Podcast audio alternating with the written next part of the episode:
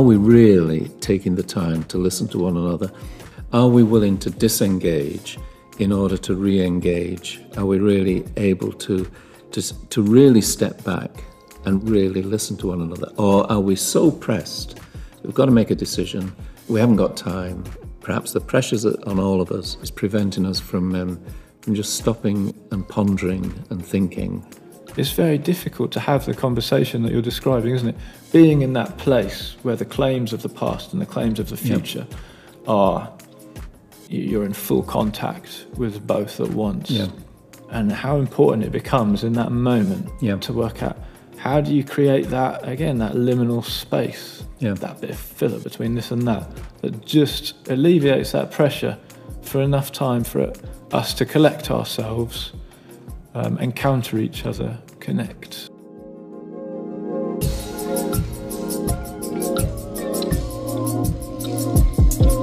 You're listening to Common Era, a podcast about spirituality in an age of change.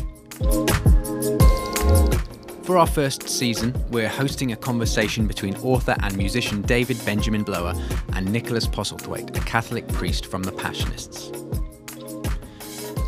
In this episode, David and Nicholas talk about the threshold of change, significant moments in time, and the feeling of being caught between the pressures of the past and the demands of the future.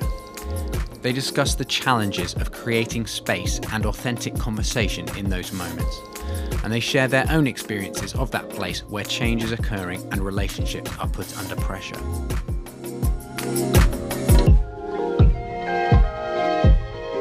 So, when I got involved in the No More Page 3 campaign, as I say, I've been involved in activism of one kind or another before then and have been since.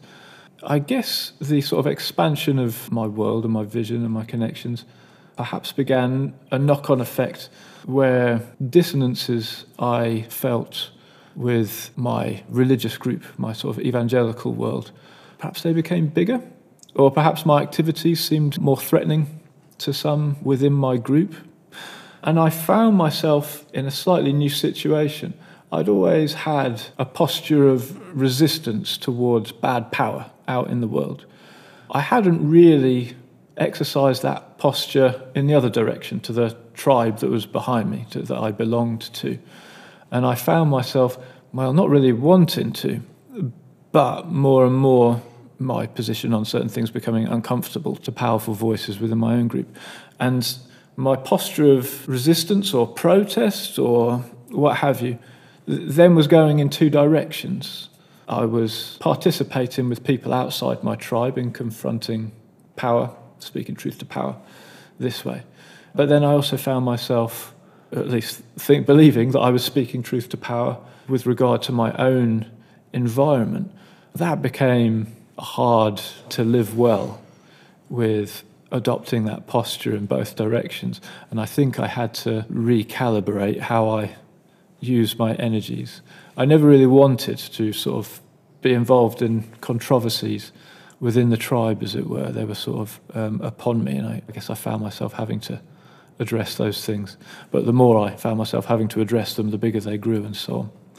The other passionist I know is Martin Newell, who's always getting arrested for something or other.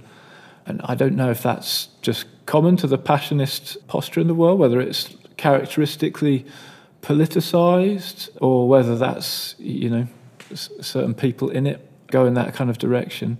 Um, so I'm interested in that as a as an energy within the Passionists and how integral that is to the Passionist identity. I'm also interested in the notion of resistance and speaking truth to power in the other direction. Do you find yourself needing to address questions within the you know the way power is used in your in your own group in the broader Catholic picture or any level within that? Yes. yes is the simple answer. I, I, mean, I think it would be. I think it's natural that if you are belonging to a group and if you are if you are committed to speaking to challenging bad power, as you put it, or supporting good power, then then inevitably that there will be differences in terms of how that's perceived. Part of my own journey has been that I, I was asked in the late 90s to take on the leadership role that Martin is presently doing now. So I was, I was elected as provincial my motivation in accepting that role was uh, obviously, hopefully, to serve the, the, the group, the tribe, as you put it, the community, the larger community, but also very much to encourage that larger community to begin to perhaps work towards thinking through some of the implications of what the journey had been for me and Austin up to that point, what we called our inner city mission. Because the, the way it had developed would be that, well, first of all, it was just two of us, and then, and then there were another two, four of us then, two in London, we were in Liverpool. There were others expressing interest. So we felt that the, the experiences we were having were, would benefit the larger group if the larger group could be persuaded to embrace it more than it, it, it, was doing. So you had like the traditional sort of background and background work and commitments that we had as an order for the last uh, 150 years or so, and you had these new experiments and the, the balance between those two, when we started, we were seen very much as an experimental group. Well, okay, nothing lost. If Austin and Nicholas go off and do that, you know, they may or may not sort of do anything dramatic, but it won't really affect the overall balance. But then when I became provincial, we, we worked hopefully in, in, a, in a consensual way with the rest of the, the wider community to say, well, what are our priorities? Do we need to rethink what, what are the directions we want it to go, given, given the lessons that we're beginning to learn? So there, there was a gradual shift which has continued on. To an extent, our particular province doesn't fit all that well within the larger international gathering of the Passionists. Don't get me wrong, they're very supportive of us in terms of like saying, we're glad of what you're doing in England but there's not all that many in the other provinces who are doing it in the way that we've been doing it. So you've got a larger, a larger tension between the particular way that we've followed in this, this in our province and the, the more traditional ways in, in other parts of the world. That would be okay so long as there's enough strength and security within the, the province to sustain that, and so long as, you know, by and large it's working. But when that is beginning to shrink and when that province is, is almost becoming unviable because of numbers, then that leaves a dilemma because if we haven't been successful in encouraging a wider participation in the, in the international grouping, do we risk sort of like closing down or becoming merged with this larger sort of entity in such a way that the, the struggles of the last 40, 50 years might risk being lost within our, our setup? So that that creates tensions, lots of tensions, because different people perceive it in different ways. You've rightly sort of mentioned that we're, we're in the happy position at the moment of having somebody like Martin, who's extraordinary in, in the sense that, I mean, his, his radical commitment has taken him along paths that I would never even contemplated doing. I, I sort of admire his, his total commitment and his willingness to put his life where, where what he believes in. I feel, though, that there's still a, a problem. And the problem is that if we lose the autonomy and that sort of little little amount of freedom within the Catholic setup that a religious order and our constitution gives us, and if we simply become merged with a larger grouping, then then that spark could sort of dissipate.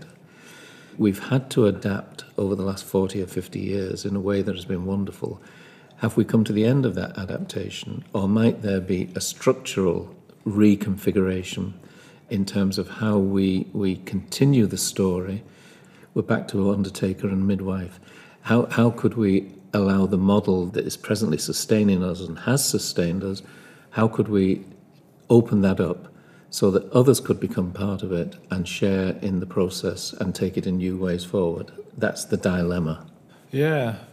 I suppose all such transitions have their own character, don't they, and their yeah. own questions. And there's always the question for everybody in whatever realm they're in, facing whatever kind of changes they're facing. How much of this can I be part of carrying forward into yeah. a new form? How much of this has to yeah. has to die and end? And then where's where's my place in it? At what point do I um, say? I can't do the task I need to do in this. I can't be the undertaker or the, you mm know, uh, I can't be the undertaker because it won't die, or mm. mm. or I can't be the midwife because mm. the, you know the, the birth is not being allowed; it's being mm. kind of prevented from happening. I have a friend who's a Catholic, and I very much admired her um, posture of disagreeing angrily with almost everything about the institution. Mm. And I remember saying, "Well, why, you know, why are you still a Catholic?" Mm. And she just it was just who I am, you know. It didn't seem like hardly any of it she could roll with, but it's who she was, and I'm fascinated by that ability to Yeah. stay with something in in a place of total revolt Yeah, yes, without yes. being shaken off it. I, I guess I'm a little bit envious of it, maybe, but I don't know what the right you know answers to those questions are, and I'm, I'd have thought they're probably different depending on where we stand in this time of extraordinary changes. We're all in the midst of questions to which there are no stock answers, aren't we? And that's Yeah, but I mean, what I would say that whichever particular situation we're in, whether it's the passionist one or, or others that, that you're you're thinking about, it goes back to something else we've touched on in this conversation, um, which is conversation. In other words, who's talking to who? How how open are the conversations about it? Are we really listening to one another? Because it's very easy, particularly in the tribe, to use that lovely word that you've been using, which I, I can quite sort of identify with. We, we, we are tribes, even when we claim we're a religious order. It's the group. Are we really taking the time to listen to one another?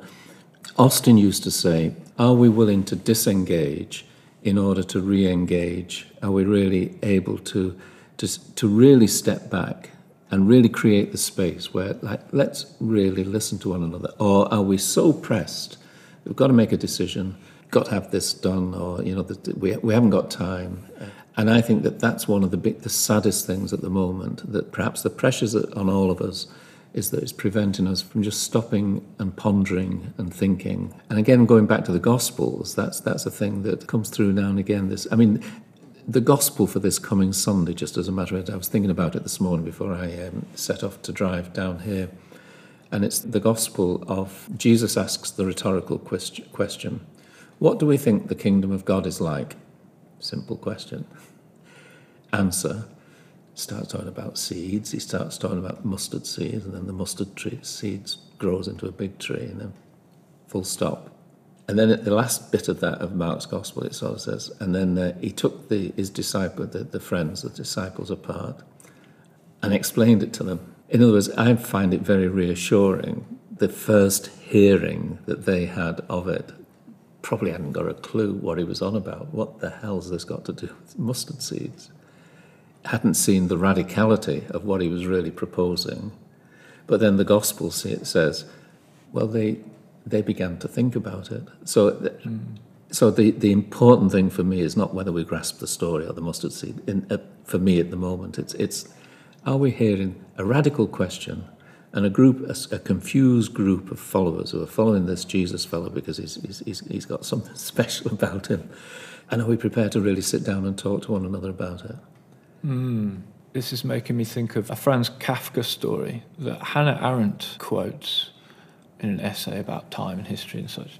And this, in, in this Kafka story, the, the, the protagonist is there, and the past is in front of him, pushing him back, and the future is behind him, pushing him forward. So the protagonist is, is stood there with both these claims mm-hmm. and, and just in you know constant pressure and struggle.